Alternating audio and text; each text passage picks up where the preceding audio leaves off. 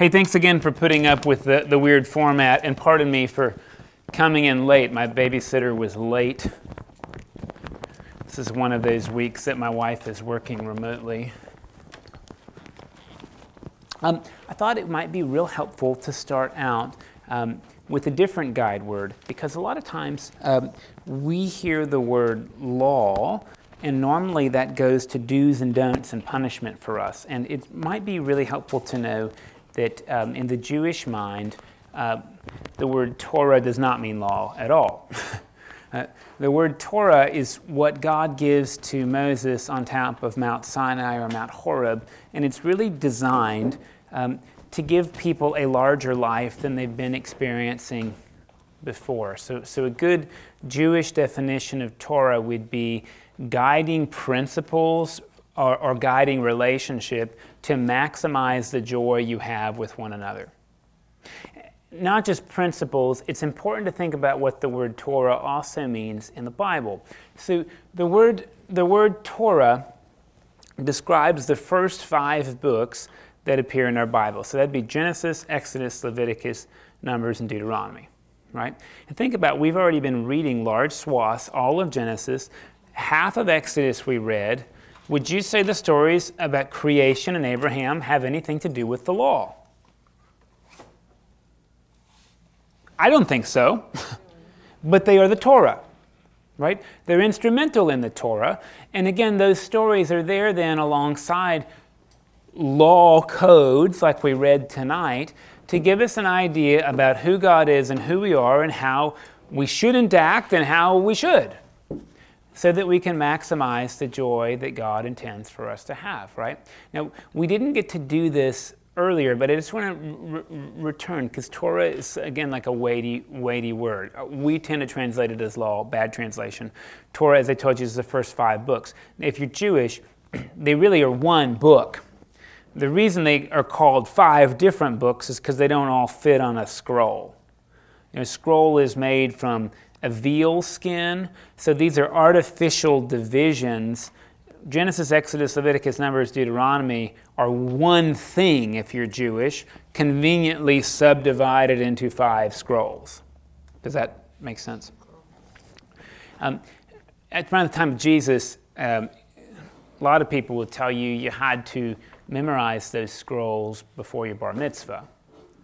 Not read them, but memorize them, right? Um, because that was the Torah. Now, the, the books that follow, and it's important just to hop on, I know it's a little bit late in the game, are uh, are called the Nevi'im.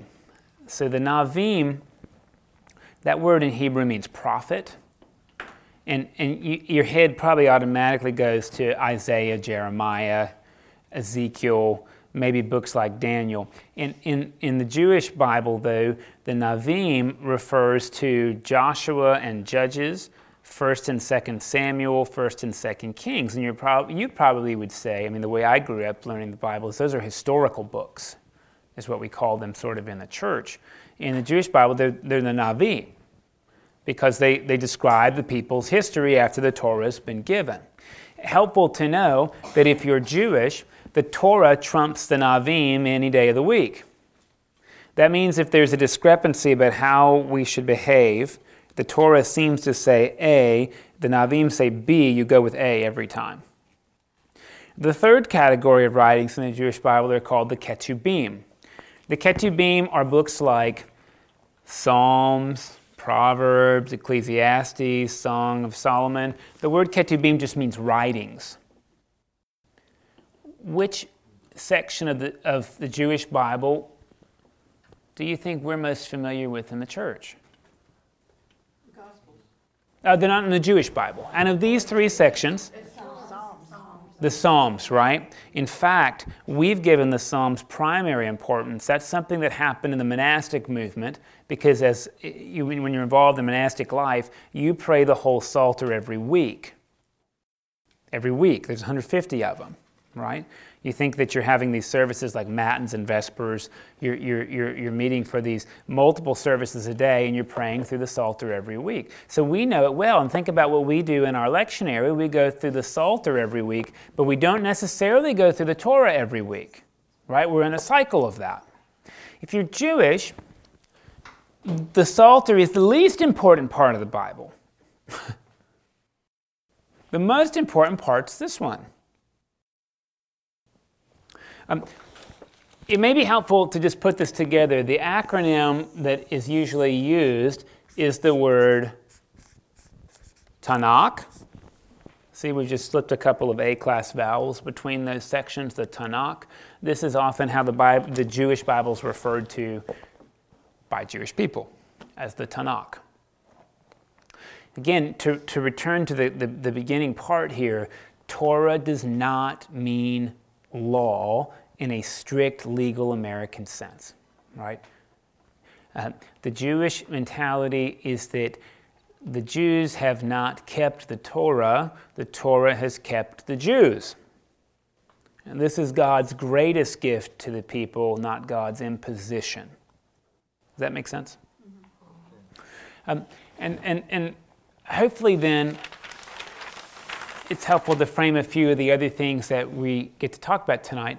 Um, because of course there are different ways of thinking about, and again, I'm using the word legal code in, in, in that because it's everyday parlance, but we're not just talking about laws here, right? But but think through laws. There's there's basically a couple of different systems. There's the, the, the American system is something called casuistic, based on case law, right? So if you were to go to law school, you would study the fact pattern behind instrumental cases, and you've learned some of them already, I'm sure, like Um, Brown versus the Board of Education. There was a, there were facts in that case that dictated a decision. It didn't go the other way around. In some ways, case law is inductive, right? You know the fact pattern, you come up with a principle based on a case. The European legal code is not always like this, particularly in Germany. It can be more deductive. It starts from a principle and then gives you the ruling, and then the particulars have to fall underneath it if that makes sense. We get some case law when we read the Hebrew Bible, some. Um, y- you can hear, like, if your ox gores somebody, then, oh well, you just put the ox to death. Unless the ox has a history of goring people. Hint, hint, that was a real case. Somebody had a goring ox. What do you do with an ox that's gored people before that hasn't been put to death? Well, well, then there's real trouble, right? Uh, another legal system is called apodictic, which is really just an injunction. You will do this, you won't do that. It's not necessarily based on cases. A lot of what we have shows up that way, right? A lot of what we read is you won't, you won't, you will, you will. And then there's a there's an even a spin on it, um, which is called be holy as I'm holy. A lot of the laws we read in Leviticus are called by scholars the holiness code because there'll be something like, thou shalt not blank, I'm the Lord. Now, you, you sort of think about this if you've been around small children. It doesn't matter if you if they were your own or not. You can try to be really fair and say, like, here's why we have the rule, here's why. And then when it's really important, you say, because I'm your mom. Right? Or because I'm your dad, or because I said so. Um, this is what happens in some of the books that we read. Because I'm the Lord. And that's why you'll do it, right? Um, hopefully that makes sense. A, a pivotal bit then, right, and we read this way up front, is that the people of Israel are called to be a priestly and a holy nation. And a lot of times we get confused about what the word holiness implies. A lot of times, I think we tend to associate that with a condition of piety. Like, so-and-so's a holy person because they pray all the time. So-and-so's a holy person because they go to church all the time and they give X amount of time and blah, blah, blah. And and that's not what the Bible has in mind. And, and, and I actually like to start with the concept of holiness and kind of go backward a little bit through the readings, if that makes sense. Um, holiness really in the Bible means being set apart. It means being um, easily distinguished from something that's normal. And so think about this. In your home, you have holy things. If you have china, I'm suspicious you don't eat on it every day. Right? It's set apart for when you have crucial family gatherings like Christmas or Thanksgiving or weddings. Right? Some of you probably Some of you probably, I don't know, some of you might eat alchana every day. In my house, we don't have special dishes. We decided against that. But we do have special wines that we don't drink every day, but we preserve for, for momentous occasions. Those would be holy wines in the biblical sense. We've set them apart to not be quotidian or, or every day. Does that make sense? And that's really how the Bible intends to use the word. Now, um, you'll notice that there's a lot of different uh, injunctions given about how to do that, and there's probably some things that struck you as really strange um, that are probably aimed, in general, at people being differentiable even by side. And, and, and what am I talking about? A lot of the, the, the information that we read this week says, you don't do blank, because that's what they do in Egypt. You don't do blank, because that's what they do in Canaan. With the implication, right, that when you follow that injunction, you'll be immediately differentiable from the Canaanites and the Egyptians. And that's part of the goal here, is identity formation. We'll, we'll go back to that one in just a second. But think through a little bit um, some of the ways that the people are being called to be differentiable, called to be holy. The biggest one probably is the kosher or the kashrut food laws. So kashrut uh, is the Hebrew word for kosher. And, and consider... Um, that the easiest way to segregate people one from another is by putting controls on what and how they can eat. Anybody have family members that are vegetarian? Anybody have family members that are vegan? Anybody have family members that are Orthodox Jewish? So if you thought vegan and vegetarian were difficult, let me tell you, a vegetarian, I mean an Orthodox Jewish person can't eat anything I make, because everything I make is unclean. My oven's not clean. Anything I cook in it is unclean. And I can't just have a rabbi come bless the oven. The oven's defiled. So anything it makes is defiled. I have an Orthodox Jewish brother. Yes, ma'am. So does a true Orthodox Jew never eat out? They eat at kosher restaurants.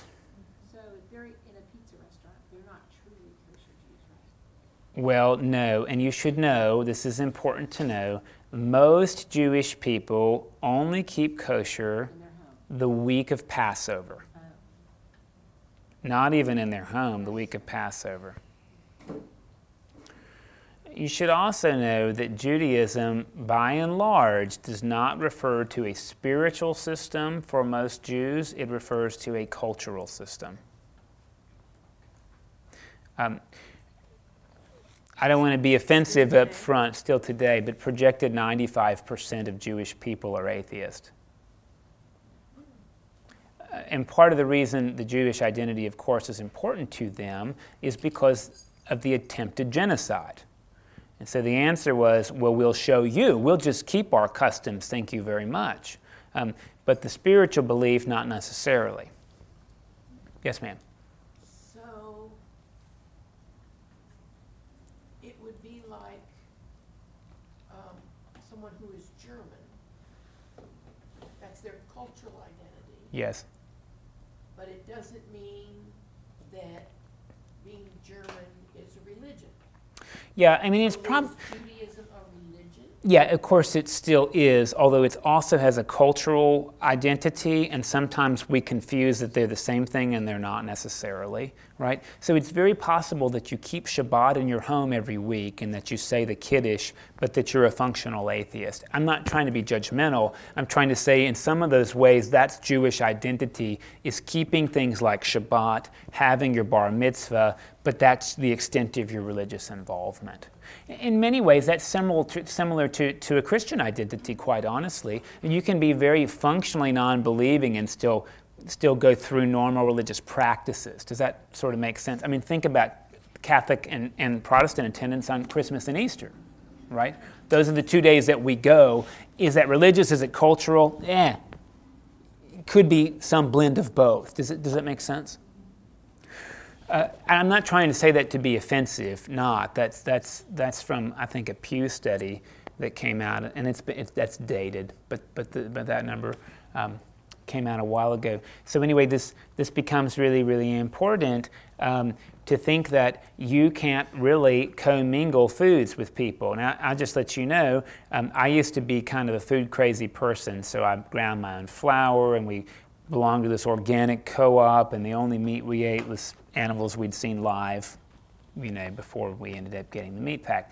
It was really difficult to eat with other people because they didn't do that stuff, you know. And when you hold on to the ideological purity, really it's just hard to have a meal together, you know.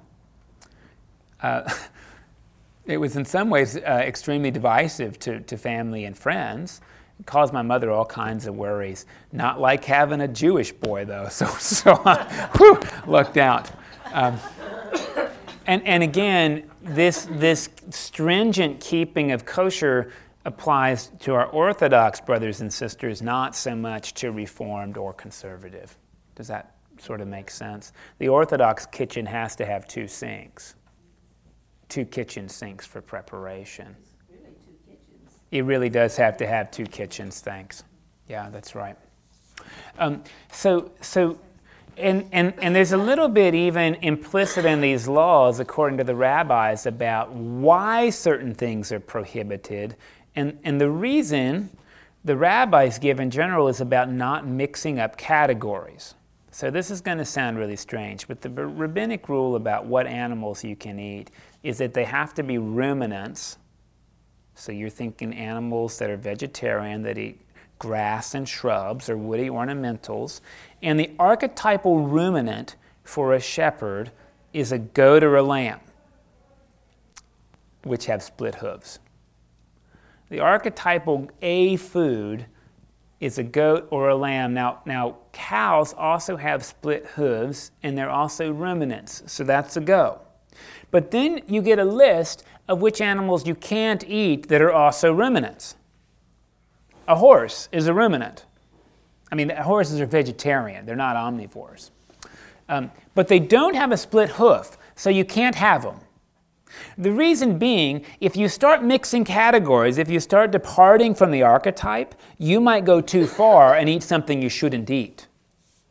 It's almost like there's a rule and, a, and an ideal, and then they put a fence around the ideal to make sure you don't ever get close to it. In fact, that's the name of it. It's called putting a fence around the Torah.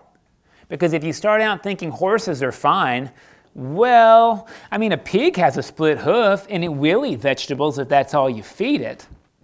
But pigs are omnivores, and that's why you can't have them. Bunnies are cute, and they multiply well. They're really a great food source in, in, in, in desert environments, but they don't have hooves, so you can't have them. This is the rabbinic explanation, because they represent the beginning of mixing categories. And when I say mixing categories, think about this. We're talking about things that were distinct, that were holy, that are now starting to get, well, less holy, less distinct. The rule is very distinct, not somewhat. And that's why you can't have the rock badger either. Anybody ever had a rock badger?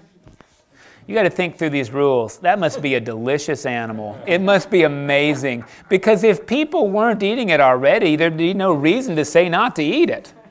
You know, I don't need to pass a law that says, don't eat rotten whale blubber. You're not going to want that. Right? I'm only going to make that law if people are actively doing it. Does, does, does that make sense? So the rock badger must be a tasty animal. Um, consider also the birds of the air. So you can eat birds, but you can't eat predatory birds.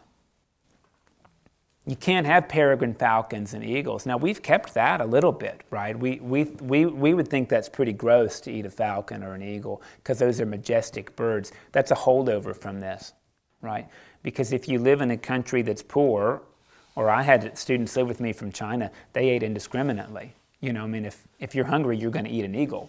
I mean, it, it may seem like a travesty of the majestic creation, but but you can eat it. You know, I mean, you, you can eat anything, it turns out, if you fry it in soybean oil. So so um, this, this this is part of the deal. What about fish? Think about the rule. It lives in the water, and it's got to have scales and fins. So you can eat those things. But you can't eat a dolphin, because it doesn't have scales and fins. It's like mixing the category up. It's not holy enough. It's not discreetly independent enough. It's why you can't have shellfish. They don't have scales. So sure, that's that's tasty and great, but it, but it's it's not the holy category. It's not the archetype of, of the water dweller. Now, some of you who are careful readers might also have noticed you can't have shellfish because they don't keep long. And that is true. These are people who don't have refrigerators or freezers, right? So you have a shrimp boil, you better eat all those shrimp. You try eating them tomorrow, you're going to get severely sick, right? I mean, we know that today. Um, but this isn't about being practical. And you'll hear people say, oh, the reason they couldn't eat pigs is because trichinosis happens in the meat if you don't cook it hot enough. People are pretty smart about what foods are poisonous for them at what temperatures. I mean, we figured a lot out by trial and error. You know, people figured out which mushrooms not to eat a long, long time ago. We don't know that anymore because we basically don't breed those in captivity. Um, if you're interested to know, almonds are, are naturally poisonous to humans, and we trained the almond tree to not poison us. So people figured that out. I mean, it's not like we're the first generation that has any sense. You know, I mean, people have known about poison foods and cooking temperatures for a long, long time. So don't think that these rules are meant to be practical or hygienic. They're meant to separate one people from another people. Particularly if you know anything about um, animal husbandry, bunnies and pigs are extremely easy to raise, especially in desert climates when you have little to feed them. A, a terrible animal to raise is a steer. It, it takes an incredible amount, something like nine pounds of grain and ten pounds of water to get one pound of red meat out of a steer. Extremely inefficient. And they're not living in the Fertile Crescent, so you just got to think through. They're really giving up a lot to lose the bunnies and the pigs. So again, this is not practical, and it's not supposed to be. It's supposed to demarcate one group of people from another. And just to further that, there are a number of other practices that really involve mixing categories that you can't do. I don't know if you notice these. You cannot wear a garment made out of two kinds of fabric. Anybody else read that? So that would mean no cotton polyester blends. And clearly a man made that rule because, um, well, it sure cuts down on ironing to have cotton polyester blends. The truth is all of you in the room are violating that commandment right now. And the biblical word for a fabric made of two kinds, two different sources of fiber is abomination. Abomination means, abomination is opposite of holy. Holy is set apart, archetypically clean. Abomination means mixed up, yuck, gross. Now, we've been taught along the way, uh, abominable snowman, you probably know that one. But we've been taught that abomination means the worst possible category of sin. Reflect on the abominations you commit on a daily or regular basis. You wear garments made of multiple fabric sources. You do. I'm looking at all of you. You're all doing it right now. You eat shellfish. The word for shellfish is abomination. What else is an abomination? Um, having two different kinds of animals pull a plow at the same time. So a donkey and an ox cannot plow together. That's abominable. Really sinful? Opposite of holy because you've mixed categories. Think about this word, how important this word is. You can't sow two different kinds of seed in the same field because that'd mix the categories. It's abominable. I would almost guarantee that everybody who has a garden does that.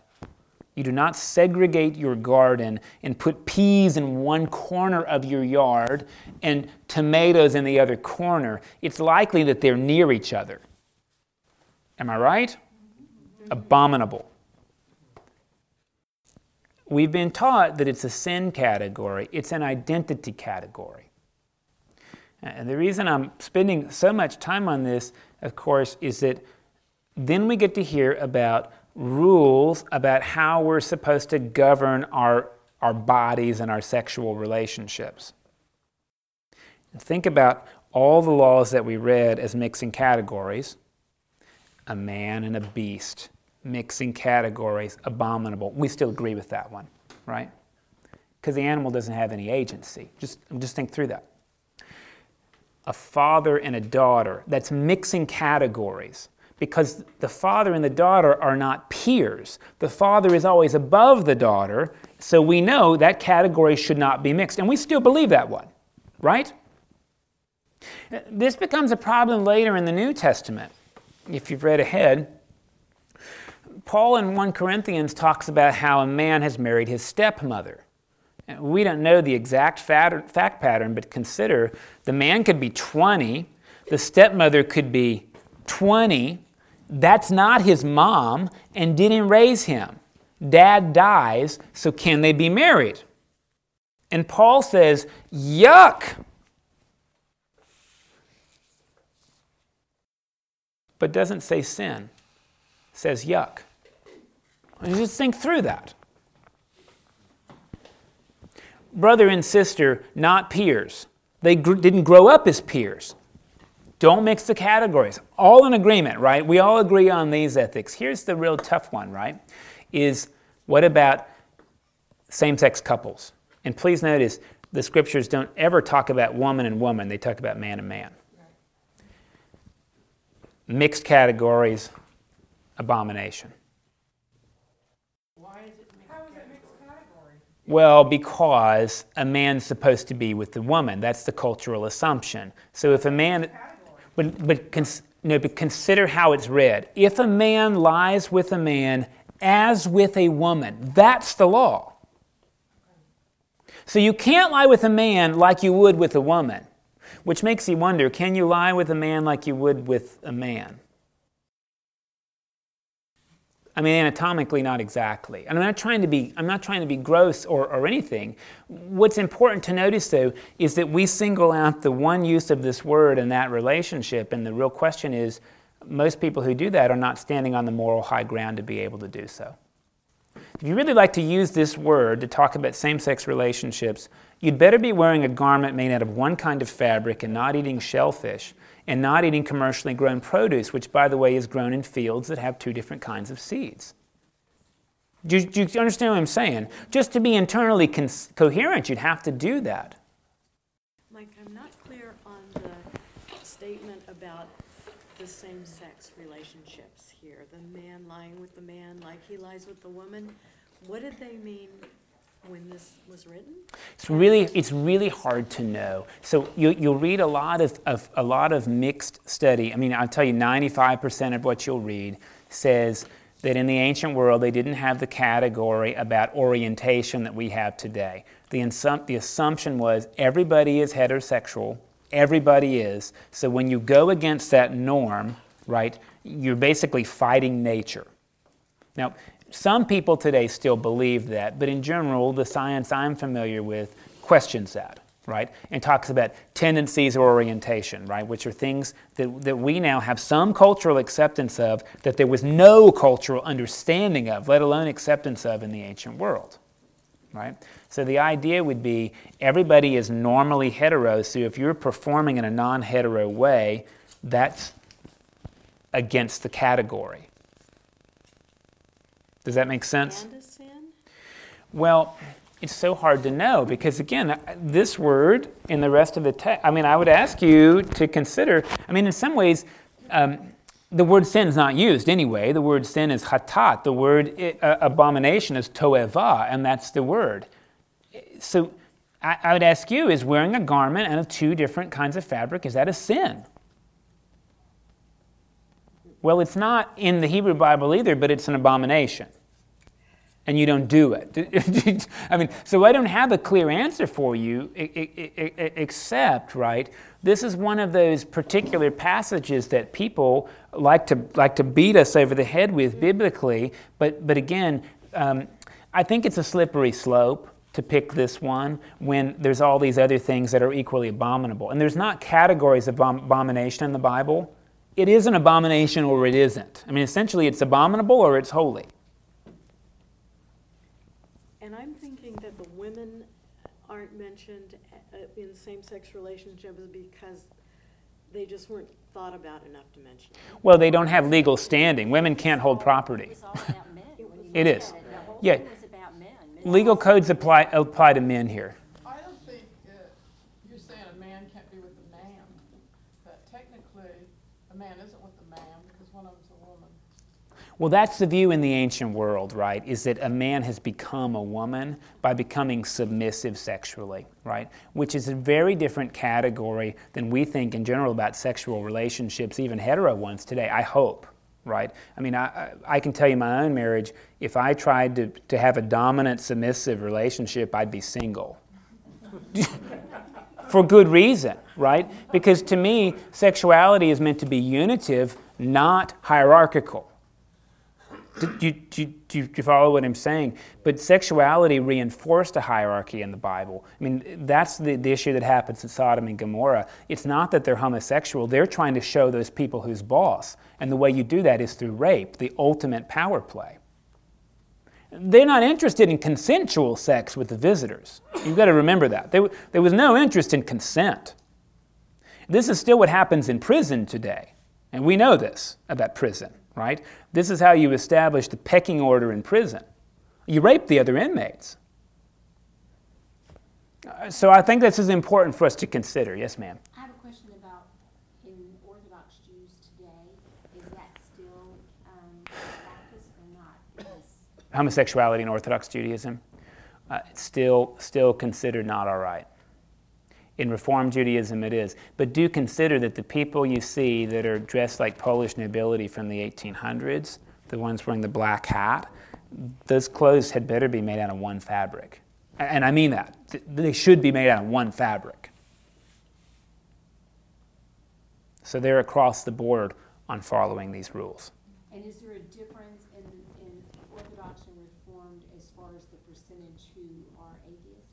I don't know the answer, surely surely um, higher in, in Reform Judaism. I mean, Reform Judaism is is basically like, um, what do I want to say? It's sort of like Judaism since the Reformation. If you're Orthodox, the Torah is to be literally kept and not questioned. If you're Reformed, you, you question the Torah and whether or not, honestly, whether it's reasonable, which, which makes Reform Judaism a lot like, well, the Episcopal heritage, where we have scripture, tradition, and reason, and no one is above the other. They're constantly in conversation, if that makes sense.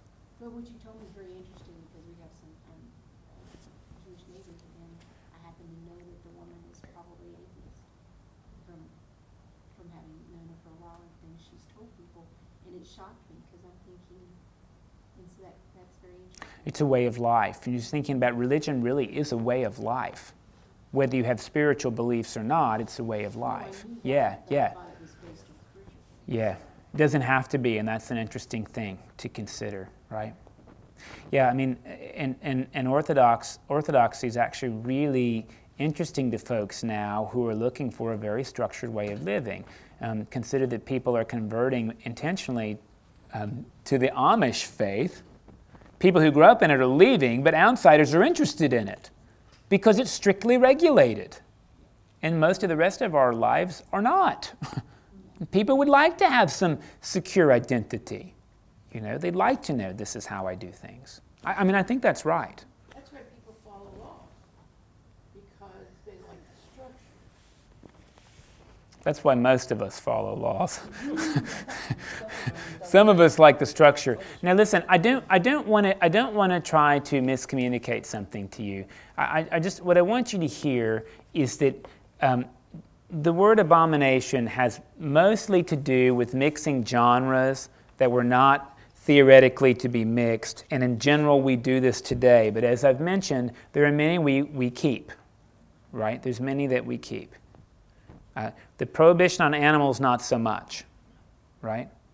And you might say, well, well, isn't that because when Peter was up on that house and God lowered the sheet with all the unclean animals, and Peter said, that's yucky stuff, God, and God said, no, no, I've made all this stuff, it's all good.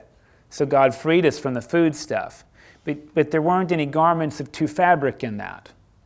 So, so there was no overturn of that one. Do you, do you understand what I'm saying? What's important to hear is that culturally we've picked and chosen what abominations are sinful and which ones were just history, and the text itself never does that. So we picked that. The text didn't. The text says don't do any of that stuff. We said the shellfish are okay.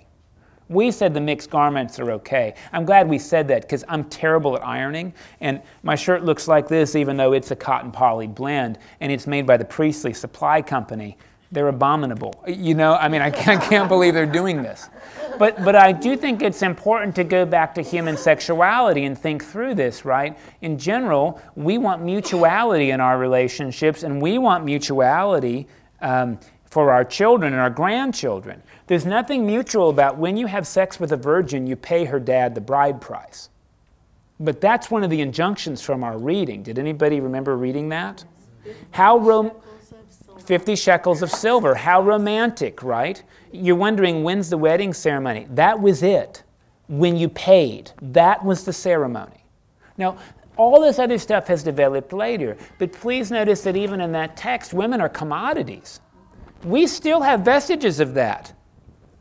Does the mother or father give the groom away? The father gives the bride away because he owns her. That's where it comes from. Um, let me tell you, my father-in-law did not give my wife away. Um, she told him to sit down. I mean, that was sweet. We seated our parents, and then we got married. Um, it was just kind of sweet. No, it's weird and doesn't matter to anybody but us, you know. But let me tell you, um, she also was not going to appear on stage wrapped up like a gift. so, so there was going to be no elaborate wrapping on her head for me to unwrap during the ceremony. Of course, you really know the function of the veil. We read it in the Jacob story. It's so that you don't marry the wrong lady because you're drunk, right? I mean, like, these are some of these things, okay? What about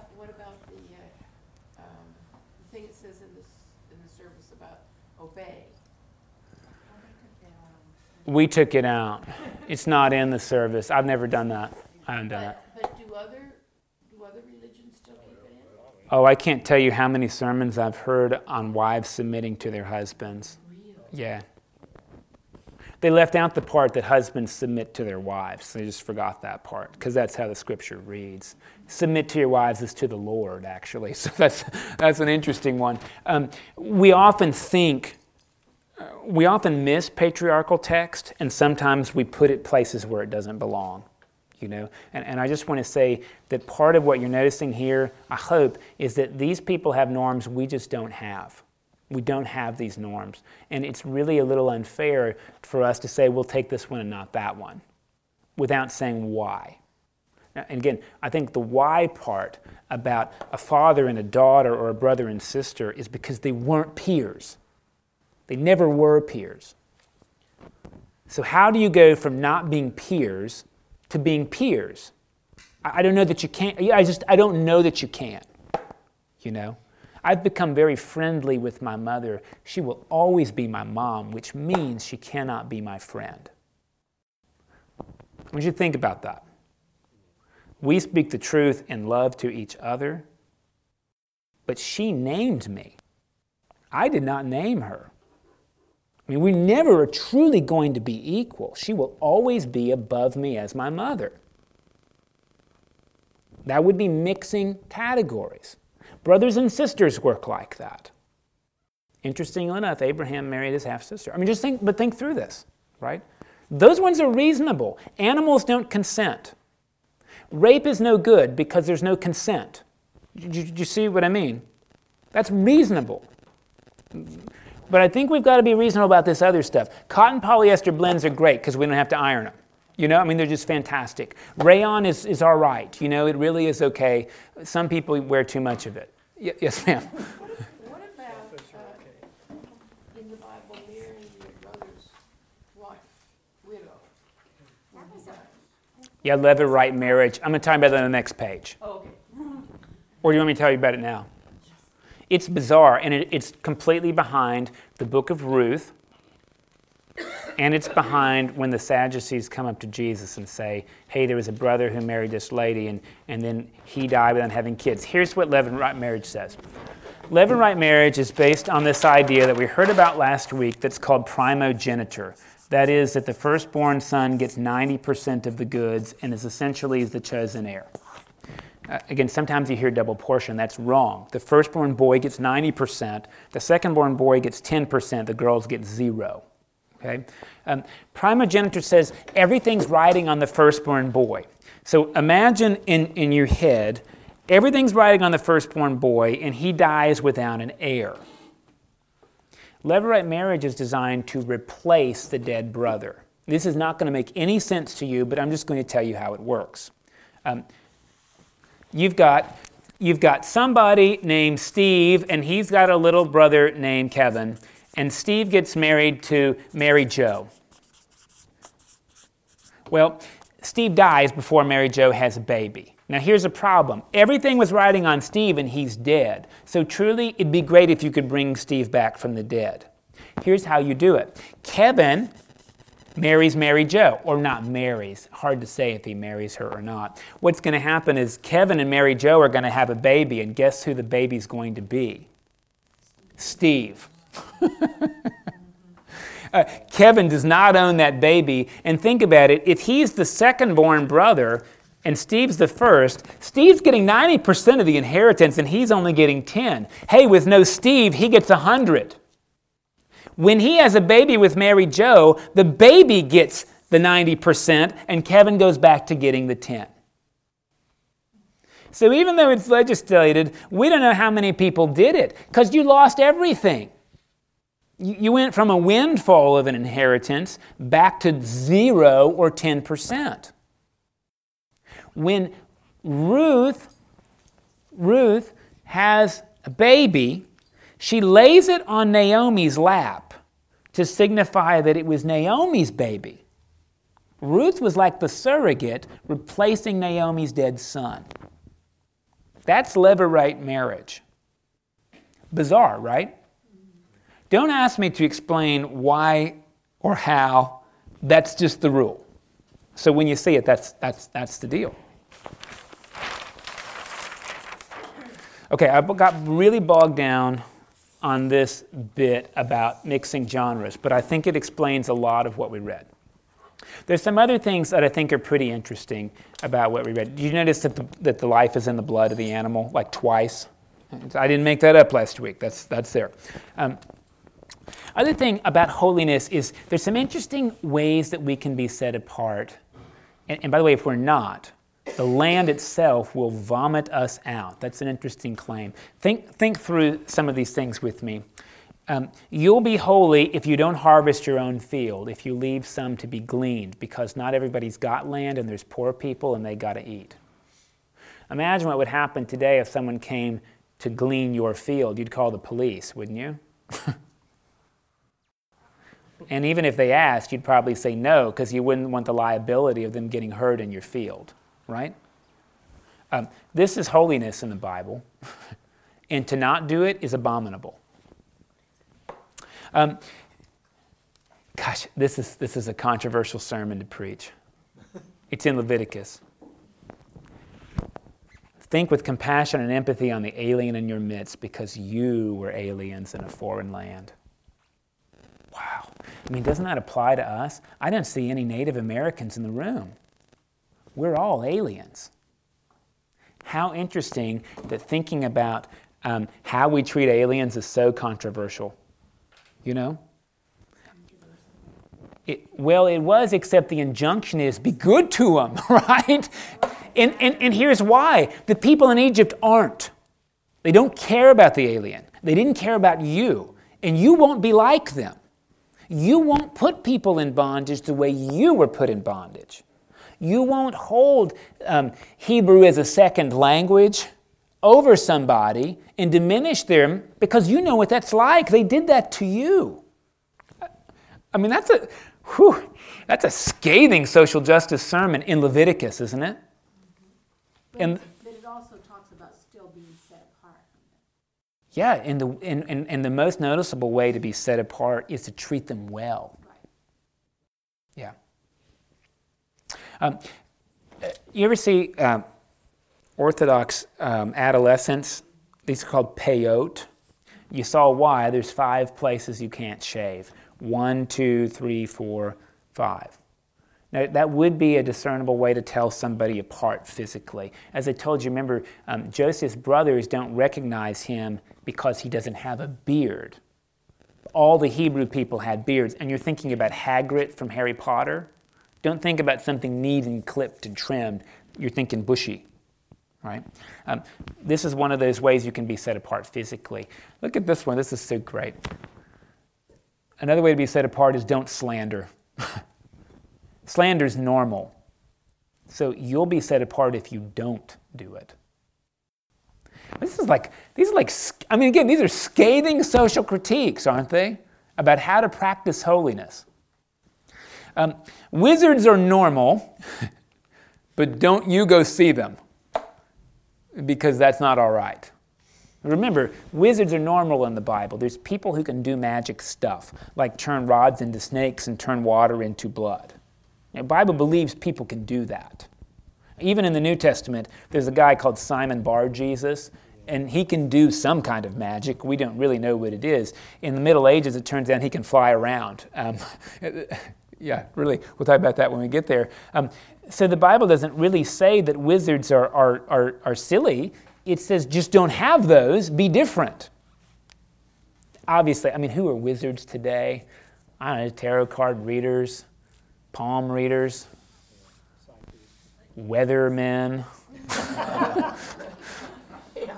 I don't know who the other wizards are, but, but don't have them, right? That's the injunction, is don't have them.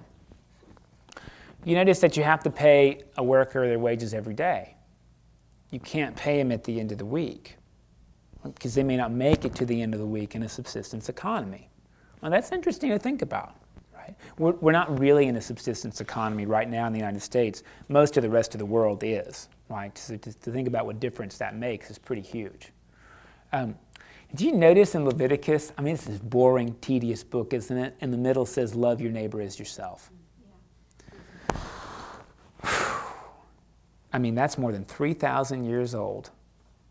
And it comes in Leviticus, which you thought was the worst, most boring book. All this good stuff comes from Leviticus. I mean, that's that, there's that golden chapter in Leviticus that amounts to a really good sermon about how we're meant to treat each other. Uh, maybe it's okay, uh, well, no, I'll come back to that when we get to Deuteronomy. Let me back up to Exodus. Is that okay? Or did I, did I go through this too fast? I probably went too slow, right? And I probably didn't exhaust it for you. You're going to probably get bored. I'm just really worried about it. And just say, like, you're skipping something I care about, or I don't care about that. Um, in, in, in Exodus, notice, it's important to just throw this out there. God shows up on Mount Horeb or Mount Sinai. It always depends which book you're reading. Um, in a, like a firestorm. Um, maybe this is an erupting volcano. I mean, who knows? But God's on top of a mountain. And and, and really, I, rem- I told you last week, there's some gods you worship in valleys because they're gods of the earth. The gods of the sky you go up high for, right? So this is God saying, I live in the sky. I'm meeting you at my lowest point, which is on top of a mountain. Uh, notice there's this weirdness about it, right? Which is the people say, we don't want to look. You tell us what to do, Moses. Um, and and then later there's the commandment, don't look, don't touch, right? Anyone who touches the mountain will be stoned. That includes animals, right? Because the mountain's too too holy. So it's hard to say which it was. The people didn't want to, or God didn't want them to, or both, right? But but I just want to point out, it, it, it does vacillate a little bit. When Moses gets ready to go up, they have to consecrate their clothes, which means wash them. Now, we consecrate bishops. Um, usually, we don't wash them in the ceremony. Hopefully, they've washed ahead of time. It also means abstaining from sexual relations until the time is over. So just point out, again, we think about consecration maybe in different ways, but this biblically is how you consecrate stuff. You wash it. Um, you, you, you, you clean it up. This didn't happen every day, right?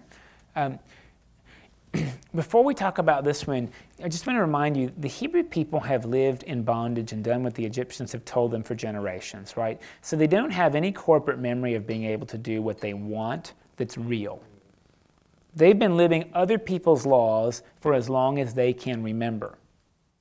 And, and, and the question is, now that they're free, will they just tweak those laws, or could they actually go back and think of a way of doing things that's independent and better, a new legal system?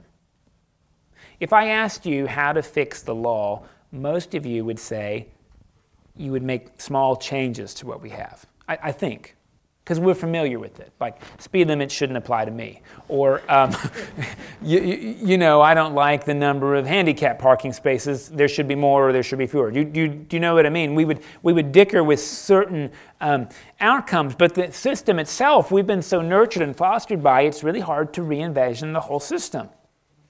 Um, in some ways, um, this is an opportunity to think about re-envisioning the whole system, because because now, look, you're, you're not under somebody else's system, so what will you do that, with your freedom? I mean, basically, that's the question. What will you do with your freedom? And when you put it that way, you think about what God starts out giving Moses on top of Mount Horeb, or Mount Sinai, the ten words, right? Remember, they're not the Ten Commandments. They're not.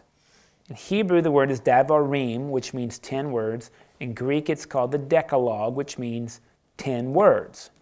And the reason they're called the ten words is because you can take all ten of what we now call commandments and express them in single words in Hebrew. If you do this trick you learned when you read Beowulf in the twelfth grade, it's called a kenning.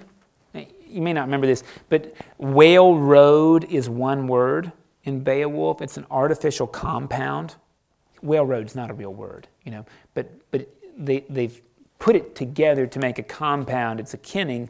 And this is what happens a little bit in the Devarim. Instead of saying, thou shalt not kill, in Hebrew it says not kill, and that's one word. Not steal. Um, honor, the, honor your father and your mother. Yeah, they pull that off in one word in Hebrew. So there's just ten words. That that's that's what happens, right? And again, I think this was in the sermon like two weeks ago. You could live the Ten Commandments and never know your neighbor. You could just build a really big wall between them.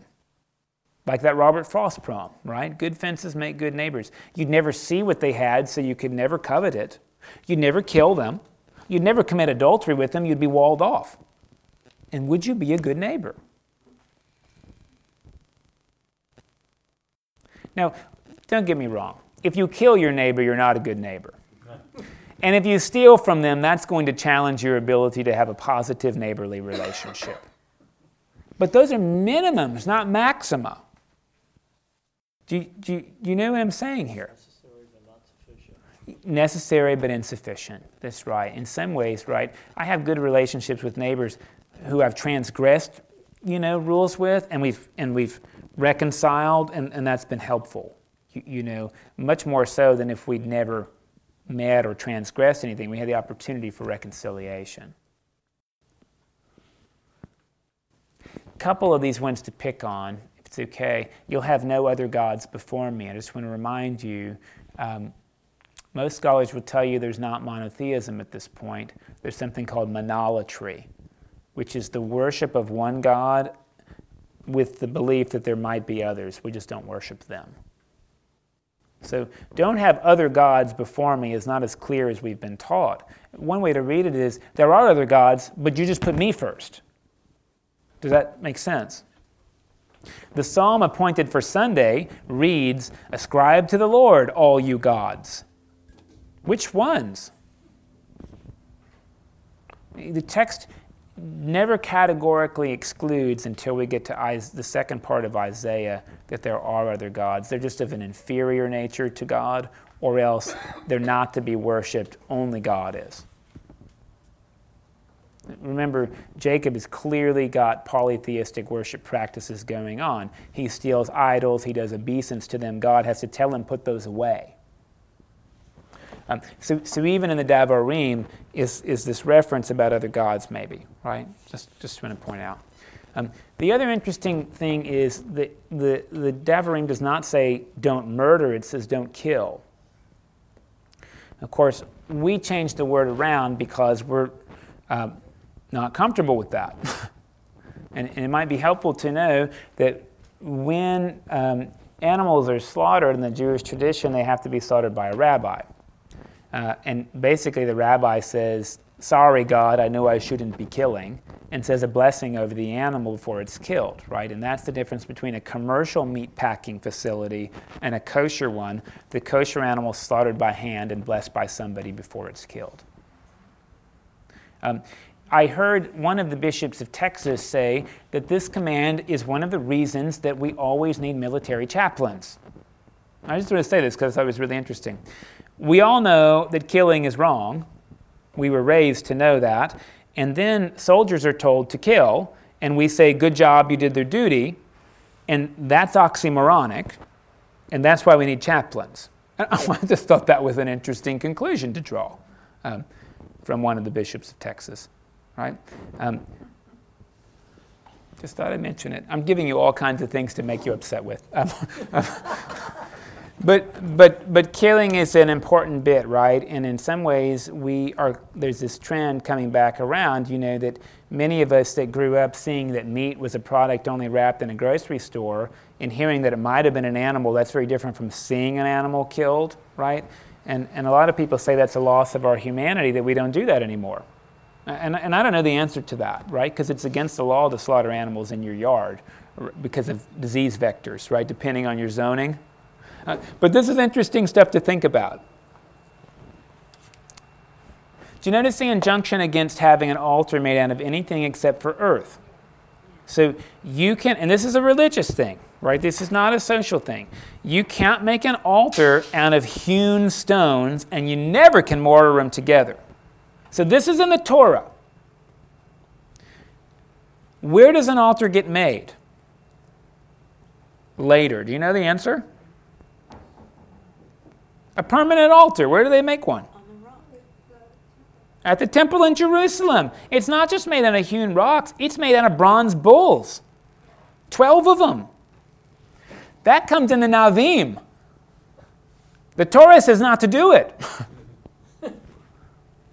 The Torah should have trump power. It's interesting. I'm just telling you, Hebrew religion changed. Changed from the time of the Torah. You don't have temples because God doesn't live in a house. You have a tent to remind you God's everywhere to when David comes and builds a house and an altar made out of bronze. Um, maybe important to remind you that Deuteronomy, Deutero means second, nomos means law. It is second law. And well, you know, it sounds a lot like Exodus, right? When you read it, it's a lot of similarities. That's why it's called the second law. Some of the neat things to think through. Um, you can only be a slave for six years. In the seventh year, you have to be let go. And it doesn't mean that you're a slave for six years and then you're let go the seventh. It means every seven years is a year of freedom. And if you were brought into slavery the sixth year, you still go free the seventh year. Why do you have to do that? Because the Egyptians kept you forever. You can't be like them. Consider that this presents prevents people from becoming um, subcategories of people. They have the opportunity to redo and have relief. We don't do this today. We didn't do this in the American South. Slave for life and your children belong to us too. We do do it though. Yeah. People can declare bankruptcy in seven years. It's wiped off. Oh, well, that's, that's, that's a good thought. That's fair enough.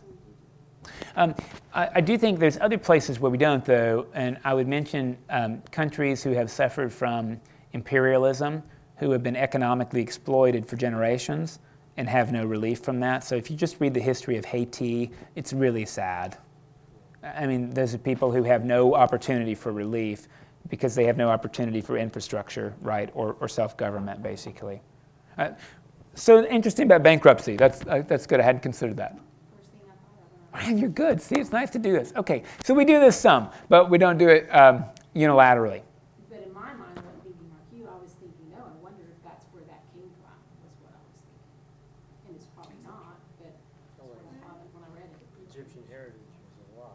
But of course, the number seven is a good biblical number, right? Yeah. Fixed in our subconscious as a good number. Yeah. Yeah. Um, you know, there's also the injunction that if it's the sixth year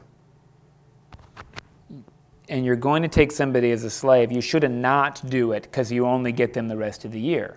That would be greed on your part. And this is that quote that gets put back in Jesus' face, right? So this happens in Mark, actually it happens in all the Gospels. Judas pours the eighty thousand dollars perfume on Jesus' head at Holy Week, right? And, and Judas is really upset that Jesus accepted the gift. He says, that could have been sold for a lot of money. And that money could have been given to the poor. And then notice that Jesus quotes Deuteronomy. He says, the poor you'll always have with you, which is a quote out of here. The rest of the passage reads, because you are greedy. You'll have the poor because you're greedy. In some ways, Judas thinking about the cash value is him thinking about the money instead of the human being. Now listen, I don't like, that story is weird to me, but Jesus is quoting Deuteronomy and reminding us that when we start thinking about how long we get somebody and is it a great return on our investment and it's a person and not a commodity, that's why there's poverty in the world. I mean, that's an interesting commentary. I don't, it doesn't matter whether you agree with it or not. It's just an interesting commentary. I'm, I'm not sure that it is a meta theory, but but uh, there's some insight to it, right? Um, do you notice there's cities of refuge? This is a nice provision. If you commit involuntary manslaughter, there's somewhere you can flee, right? Um, it's worth knowing that all altars have horns in the ancient world. We're not sure why, but on the corners you're imagining horns, and you can hold those and have sanctuary or asylum. And, and of course, that came into the Middle Ages as well, that churches were consecrated ground, and people could go and claim asylum. It happened in L A like maybe ten years ago. People facing deportment were claiming sanctuary in churches with kind of mixed results as to whether or not I N S would go in. It really depended on the agent, the sanctuary claim. Um, you notice there's this thing that we think sounds terrible, right? An eye for an eye and a tooth for a tooth. But it's important to know that in the ancient world, if someone took your eye, you could kill their entire family. So in some ways, this law is saying this is the maximum retribution, not the minimum. We sort of read it opposite. Because Gandhi was great, right? An eye for an eye would make the world blind. Um, I think people get that, but but when somebody knocks, you know, bumps your shin and you kill their children, that's why there's laws like this. Um, this is not a biblical law originally. This is in the Code of Hammurabi, which predates the Bible by like eight hundred years. Maybe you've read this before. And again, revolutionary at the time to limit to limit retribution. A lot of resti- restitution talk, right? If somebody, if you steal something and, and you say, sorry, that's not enough. We get this today. You got to give it back with damages. Sometimes five hundred percent is the damage. You know, that's that's pretty high. Lots of restitution talk, and you notice that there's subcategories of people. Like if you kill a slave, you don't get put to death, but you do have to pay. If you kill a free person, you get put to death. All right? So there's There's different levels. Notice that you can not kill your own slaves, but you can beat them. But if they die, then you're in big trouble. Again, that's different from the American South, too, depending depending where you lived, right, and what kind of owner you chose to be. This is an interesting one, right? If somebody's burgling your house at night, you can kill them. But if it's daylight, you can't.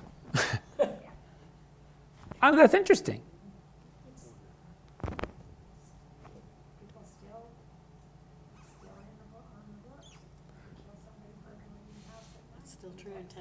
Oh, in Texas, you can kill them anytime. No, no, you can kill them during the day, too. No, you can't. That's right. That's what the stand your ground laws, right? That's what they do. But I just want to point out, that's really different from what we're doing right now. It's, it is different. At night, you don't know if they have a weapon. During the day, obviously, if they have one, that's different. But during the day, you can see that they don't have one. You know, that's the presumption of this law, I think. Just interesting. We're still working this stuff out, is what I want to try to say.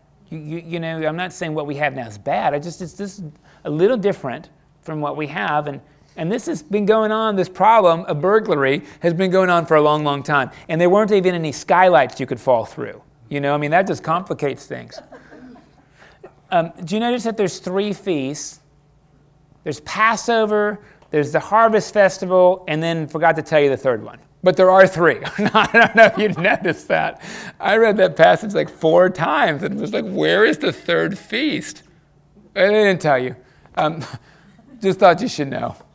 Um, here's a weird thing. All of a sudden shows up this command, you can't boil a kid in its mother's milk, right? Comes out of nowhere. And what on earth is it doing?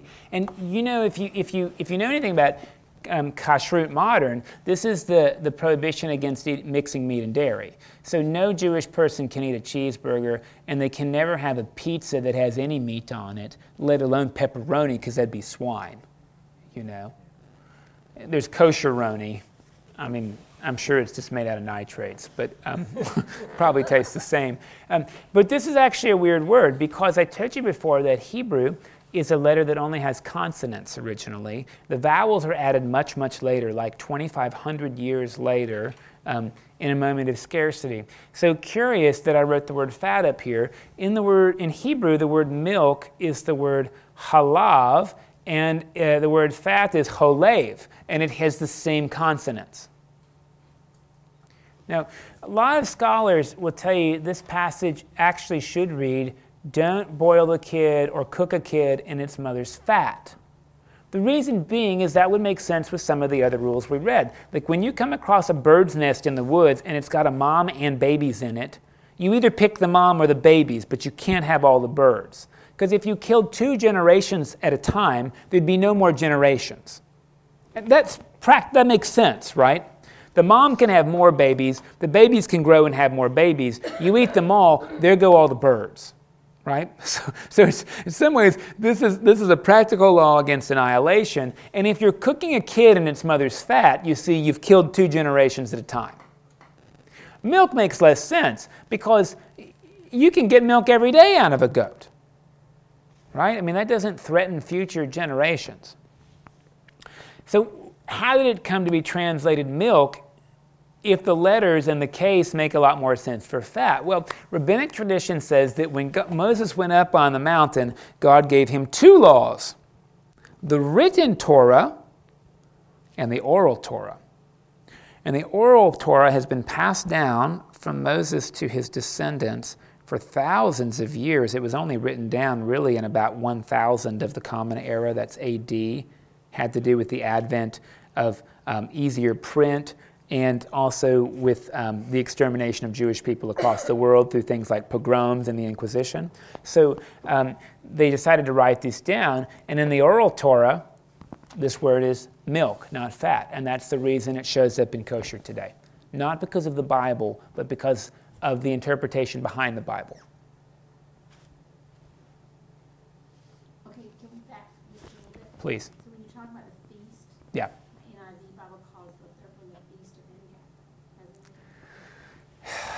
Yeah, that's just really weird because that's the harvest feast. I mean, that's that's the second one. That's Passover, right? And the feast of harvest, and then the feast of Ingat. I mean, in general, they're the same one. I mean, you could really try to split hairs and say that the ingathering, ingathering, and the harvest. Just think about that, though. Ingathering and harvest are this are the identical thing agriculturally. When you harvest, you ingather. You, you, but this was the feast of harvest with the first fruits of the crop. So and the feast of ingathering is at the end of the year. So that's that's that's helpful. Heart, heart, I mean, that would explain the feast of um, Sukkot, which happens in the fall. That's where you sleep underneath a tent that's open, and Jewish people still do this today. Like you put a tent up in your yard that is not sky-proof, so you can see outside. That's a fall harvest. There's another one that happens in, see, Passover is always spring. There's a, a an early one that's called, um, oh, I just blanked on it. My Bible didn't have that clarity. That's what I want to say. It was, I mean, and I don't know.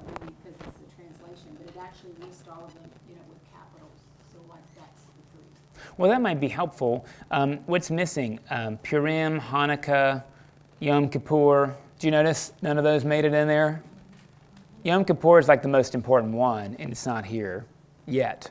We'll read about that next week, actually. Okay, that's good. Um, um, that was that'd be like Simhat Torah would be the earlier one, but that's like the gift of the Torah. So, and that's when it happens. It's like the the earlier harvest. I, I need to go back and check that. Thanks. I need to go back and check it. Um, we read the story about the golden calf this week in church, right? And um, you notice that in some ways Moses comes out looking a little bit better than God initially. Moses talks God out of being upset. Um, and then as soon as that's over, Moses sure gets real mad, you know. Um, it's like they swap places, where he breaks the commands, and then he grinds up the calf, and they drink it, and then he tells all the Levites to take a sword and go around and indiscriminately kill people. And then God gives them a plague. Do you notice that? It's kind of like an unhappy ending. If we'd ended at the other story where God's like, fine, I won't kill the people, that seemed like a better ending for me. I don't know about you. Um, then for Moses to get off his rocker and God inflict plague on people, and the priest... This is not a high opinion of priests, is it? We run around killing people for the Lord. I mean, this is just not good. Um, it, it's just it, it, it's a little lackluster, the ending, right? It seems really, really unfortunate.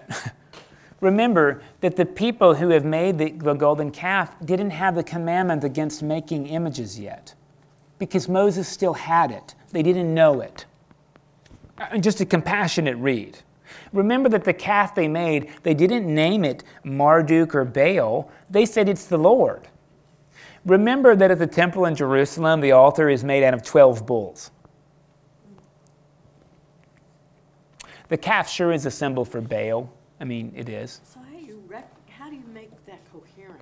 If you could for me, because I'm confused. I don't know how to make it coherent for you, except that there's this lovely word called syncretism. Maybe you've heard of it before, and basically it's when one people group comes in contact with another, finds some of their practices like interesting, explanatory, helpful, and incorporates them back into their own without having a wholesale conversion. There's words in our vocabulary that prove this. The word karma you're familiar with. You know that means what goes around comes around, right? But not really, because in the Hindu religion, that may not happen in this lifetime. Because in the Hindu religion, there's the transmigration of souls and reincarnation, and karma could take a thousand reincarnations before it happens. And it explains why bad people, ha- why bad things happen to good people. They were bad a thousand lives ago. We didn't believe in any of that stuff in the West, but the concept of what goes around comes around is appealing to us, so we've just used the word karma to our own benefit. And that would be syncretism. Um, later, I'll make the case for you that the devil, the red guy with the tail, um, comes from a syncretistic encounter with the Persians. Uh, when we get to Job, you'll see Satan appear, but not like that. Uh, much different. Um, so a lot of people will say like ideas like the immortality of the soul, that your body has a spiritual soul and that's different from your body. Now, that's not a Hebrew idea, that's a Greek idea, and it doesn't come into the Bible until we get Greek manuscripts. And it's syncretism, if that sort of makes sense. And same with the Baal and the calf. Um, how was God originally depicted, we don't know, but when they met people worshiping Baal with a calf, oh, okay, well, well, sure, God just is the cow. I don't know if that makes sense. Well, it became it was the dominant image for God. So you don't have an image for your God, and here's this image of strength. That one will work. Maybe. Maybe. Uh, we read about the Nazarites. Those are people who take a vow, and it's worth... Ex- I think the reason we explain this is because some of these people have a significance later. You're a Nazarite for a brief period during which you've made a vow, like, I'm going to get a four-year degree. During that vow, you don't cut your hair, you don't drink wine, and you don't touch dead things, which means you don't eat meat. When you're done with the vow, like when you get your diploma, you shave your head and you go back to doing those things. Nazarite means guardian. Uh, guardian. And, and interesting, Matthew says um, he'll be he'll be from Nazareth. Nazareth, and it's a word play. The scripture, the, the, the prophet he quotes says he'll be a Nazarite. not from Nazareth. And, and, and Matthew conflates the two to apply it to Jesus. There was no Nazareth when this was written. They weren't even in the promised land. Does it make sense what I'm saying? There are three Nazarites their whole life in the Bible. Does anybody know who they are?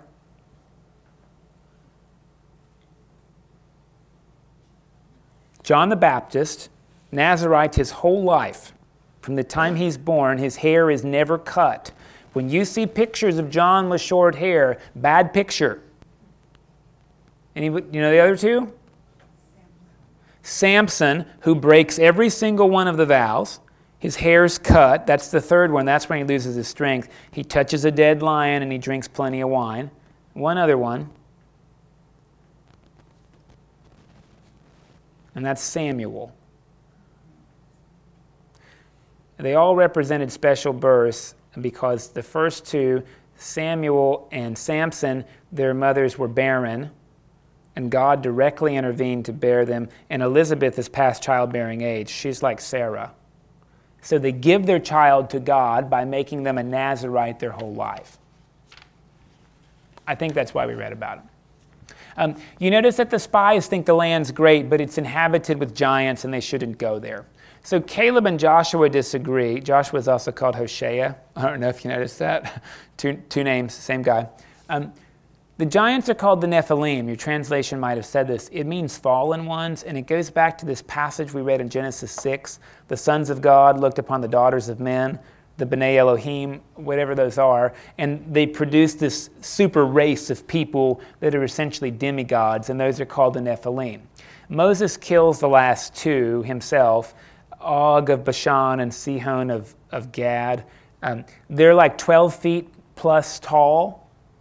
Now, Goliath's only nine feet tall, so he's just tall. These people are Nephilim, and they're like super people. They're like, the, we haven't found any skeletons like this, just so you know, but the, the belief is there's these extraordinary, like, demigod superhumans, and the land apparently is full of them, and that's why they don't want to go. Because they're like midgets trying to fight giants. Again, the, the, the record we have doesn't confirm that. They were midgets and twelve-foot-tall people. But that's how the text reads. So you can understand why they're loath to go there. And the people say, well, we won't go. And then Moses has to be the intermediary again. Do you notice? And he uses the same strategy. God, this will be bad for your reputation. Do not kill these people. And then he says something really darn interesting, doesn't he? Don't remember these people according to their lack of merit. Remember them according to your merit. That's sort of a nice phrase, right? God, don't look on me according to what I've done, but look on me according to what you've done for me. That's an interesting phrase. Uh, makes you sort of wonder about these things like open communion uh, and whether or not accountability belongs with sacraments or whether it belongs in the penal system. You know, the prayer book allows a priest to um, withhold communion from anybody, especially if they're a notorious sinner. And the prayer book allows me to publish your name as a notorious sinner in the community and announce that you will be withheld communion until you publicly repent. It's an interesting idea. I'm pretty sure one hundred years ago it was effective, but probably only from the fear-based category and not for the actual desire to be reconciled category. I just ask you to think through that. um, there's this other interesting prayer that happens in Rite one. We haven't done it here for a bit. It's called the Prayer of Humble Access. If you're familiar with it, it says, "We're not worthy, O Lord, to approach your table." But it happens in the liturgy after the confession and the absolution. So it actually is fighting the liturgy itself. The liturgy says that at the point of absolution, you are worthy to approach the table because God just made you worthy. So to go and say that might resonate with our feelings, but it's not true in the service. Does, does that make sense what I'm saying? I don't mean it's a bad prayer. It comes at the wrong time. If God has absolved us, then we're worthy. If God has said, you're invited to my table, then we're worthy even if we don't feel like we are. So it's an interesting thing that God looks upon us not according to what we deserve with our actions, but with the commitment God's already had for us. The same thing, I think, is true with the way we would approach our children. And this is part of growing up, is realizing what your parents would look past or what they love you through, you know? I don't mean they love you through getting a C on a test. I figured out that they would. I only had to do it once. No, it's an interesting thing to think through. What's the worst thing you could tell your parents? The thing that would break their heart, I mean, to bits, you know? My brother came close when he converted to Judaism. Um, it was helpful he did that the week that I became an Episcopal priest, uh, because it was kind of like running interference for me becoming a liberal Christian that's kind of Catholic. Um, I was much better than the other than the other bit. But, you know, uh, and an honest bit, and it's probably weird that, that I'm saying this uh, in a recording and, and then otherwise, I've, I've come to appreciate about my mother, if I were to tell her the thing I know that she would, like, would decimate her, if I were to say, you know, Mom, I just I just need you to know I'm gay, um, that would be the worst thing I think I could ever tell her. I'm positive she'd love me, she'd love me anyway. My, my being her son would not be at stake in that decision, because she's already decided where her value is. Do you, do you know what I mean? Uh, it took me a long time. Like, I probably was in my thirties before I realized that. um, and I wonder if this isn't the kind of advocacy Moses is actually doing, you know? I mean, the truth is, those of you who have kids or have spouses, you imagine what's the worst thing you could ever do. Sure, you might have to have accountability, but I, but it would never destroy the love that you have for your child or your spouse. Do you, do you know what I mean? It might compromise your future, but not what you have. Well, I, I think that's right. Anyway, my kids are sure trying to figure out if they can get that out of me, depending on the day. Um, uh, but but but this works. For, for, for Moses, and, and again, interesting way to think about our relationship with God. Um, Deuteronomy does bring something that's really important, and it happens in chapter six, and this is sort of like the most important injunction if you're if you're Jewish. It's called the Shema. It says, "Hear, O Israel, the Lord our God, the Lord is one, and you'll love the Lord your God with all your heart and with all your mind and all your strength." We know this one, right? Um, uh, remember that the things don't mean what we think they mean. You'll love the Lord your God, in Hebrew it reads, with all your heart, which is the center of your will. That's like your brain. You'll love the Lord your God with all of your decision-making capability. With all your soul, and remember in Hebrew, you don't have a soul, you are a soul. So if there were anything left after the center of your will, you will also love God with that. And then in Hebrew, the word is, and with all your exceedingness. I know that's weird. You'll love the Lord your God with all your heart, with all your soul, and all your exceedingness, with anything left over after even that. This is like a total commitment phrase. How interesting that Jesus puts this one with the Leviticus one when asked about the greatest commandment. He says the second command is just like it. Love your neighbor as yourself. Well, that doesn't sound like that to me at all.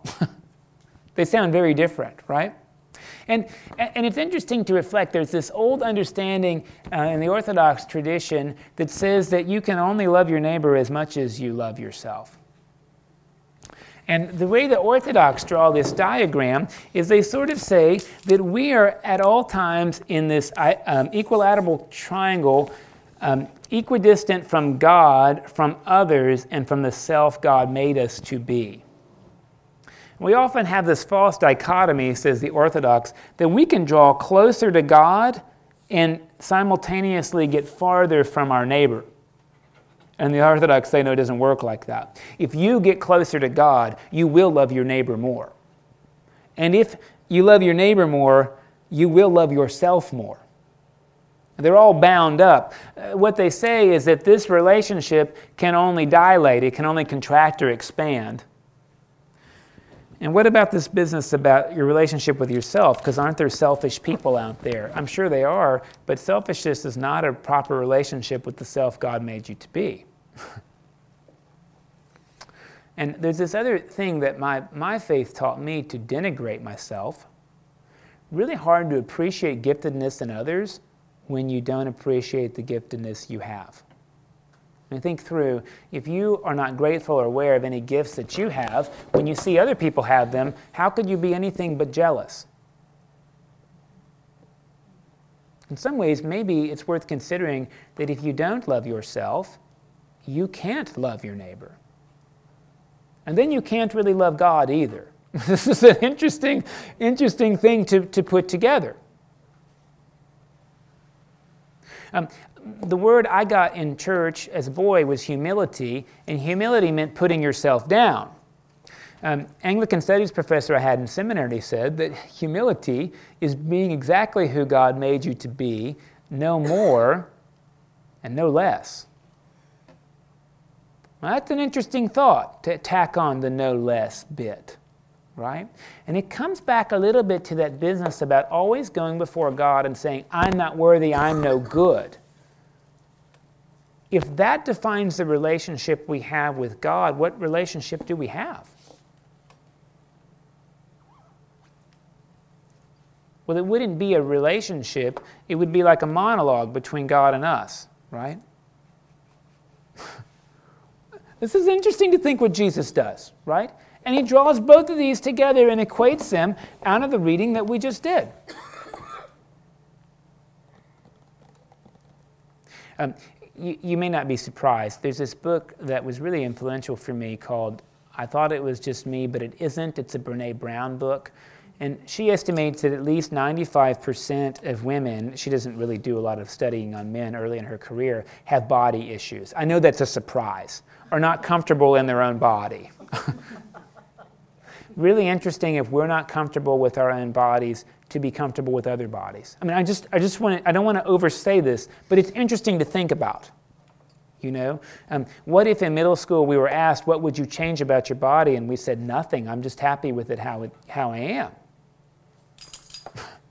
And then we would be happy with other people the way they look too. I mean, I, or we'd have a chance of that. you know, do you know what I mean? Which would have been really helpful in middle school. I was not that person. I'll just let you know. Um, back to the Shema, there's something really interesting about this. This explains modern J- Jewish practice, a couple of them. Um, if you ever go to a Jewish house, there's a little box outside called the mezuzah, and inside the mezuzah is this verse written on a scroll and rolled up, because the verse says you'll put it on the doorposts of your house. And if you ever go to a bar mitzvah, especially if you go to an Orthodox one, bar mitzvah means son of the command. Orthodox don't have bat mitzvahs because girls don't get to study the Torah. The boys wrap around their head a box and wrap them on their wrists. Those are called either phylacteries, that's the Greek word, or tefillin, that's the Hebrew word. Um, inside the box is the scroll with Deuteronomy six. Because you'll put them on your heads and bind them to your wrists. You'll tell them to your children every time you get up and when they lay down, Hear, O Israel, the Lord your God, the Lord is one, and you'll love the Lord your God with all your heart, soul, and exceedingness. Um, you don't see people walking around in the tefillin or phylacteries. They really only belong in Shabbat prayer services. So, like, you won't see me wear the chasuble on my golf cart going to Starbucks. That only is worn at the Eucharist. If I'm doing a wedding and there's no Eucharist, I don't wear it. Um, not because it's a diminutive service, it's just not where you do it. So you only wear the phylactery and the tefillin at, at prayer services, if that sort of makes sense. Some people might put it in the necklace, I don't know, but you, it's unlikely you've seen somebody wearing this around their head, just kind of casually walking down the street, even in Israel. I didn't see that happen at all. You saw people in the tefillin? Were they at the Were they at the Western Wall? Well, because that's where they were having a prayer service. that was that's their synagogue, right? I mean, but you wouldn't see them in McDonald's with that on, right adjacent to the Western Wall. You know, I, that's what I, I'm just trying to draw. It's it's a religious garment for a religious purpose. It's not worn all the time. The kippah is. You wear that all the time. Which, by the way, is another way to tell, right? Ostensibly today. You, you think about people with big beards, with black hats, or with kippah. They're also called yarmulkes. That's the Yiddish word. The Hebrew word is kippah. Um, you know they're Jewish, right? It's a way of being set apart, just coming full circle. You know a house is a Jewish house in general if they have a mezuzah, right? It's set apart, visibly. Well, um, you know, Yiddish is this this bizarre blend of of sort of old Hebrew and German, maybe. I mean, it's an it's it's an it's an it's an Eastern European blend. Um, Hebrew was a dead language for so long that we it was reinvented in the late eighteen hundreds so that there could be a Hebrew language. Biblical Hebrew only has ten thousand words, so they had to make a bunch of words up, you know, because the world's a big place now. Um, so that's the difference. No one really knows how to pronounce Biblical Hebrew because Germans are the ones who kind of came back. We pronounce it Germanically.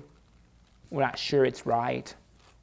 Uh, if it's in continuity with Yiddish, we say that's where the Hebrew language ended up going. But there's other blends. You know, Yiddish is what happened um, for the Sephardic tradition. In Spain, in, in um, the Ashkenazi tradition, it's called Ladino, and that's a blend between Spanish and Hebrew, Ladino.